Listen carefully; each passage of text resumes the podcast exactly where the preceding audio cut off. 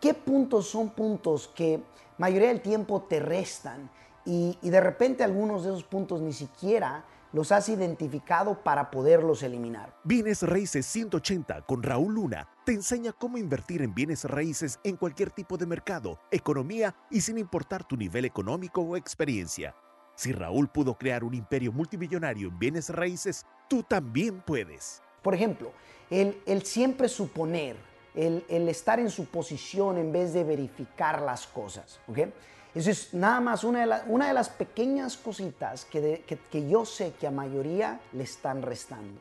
Y la razón que yo sé es porque yo me acuerdo múltiples ocasiones y veces cuando suponía y lo aprendí precisamente en un libro que, que dice que nunca debes de, de suponer. Entonces imagínate, deberías de estar verificando o cuando estés en duda, preferible preguntar. Entonces, el segundo punto viene siendo el miedo al cambio.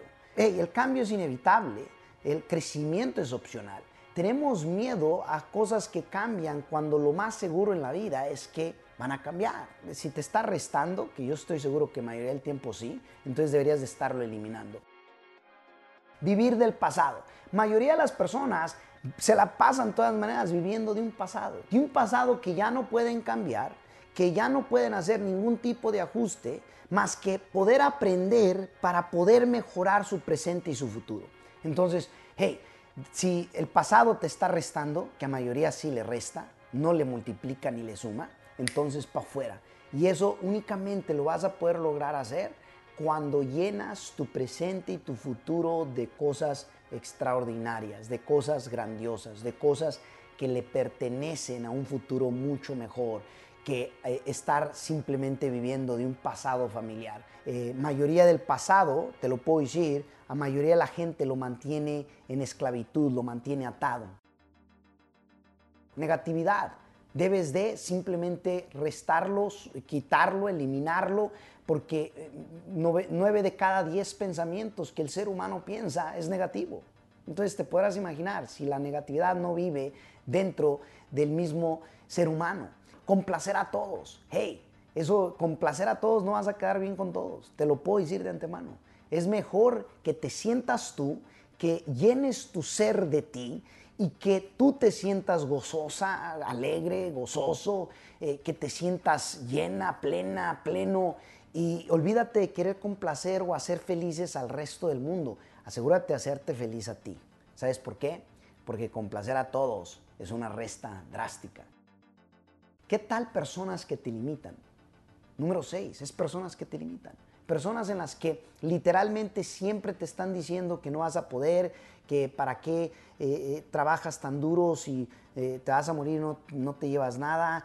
personas que siempre, simplemente no alcanzan a ver lo que tú ves y siempre se encargan de quererte limitar en la grandeza que tú estás luchando.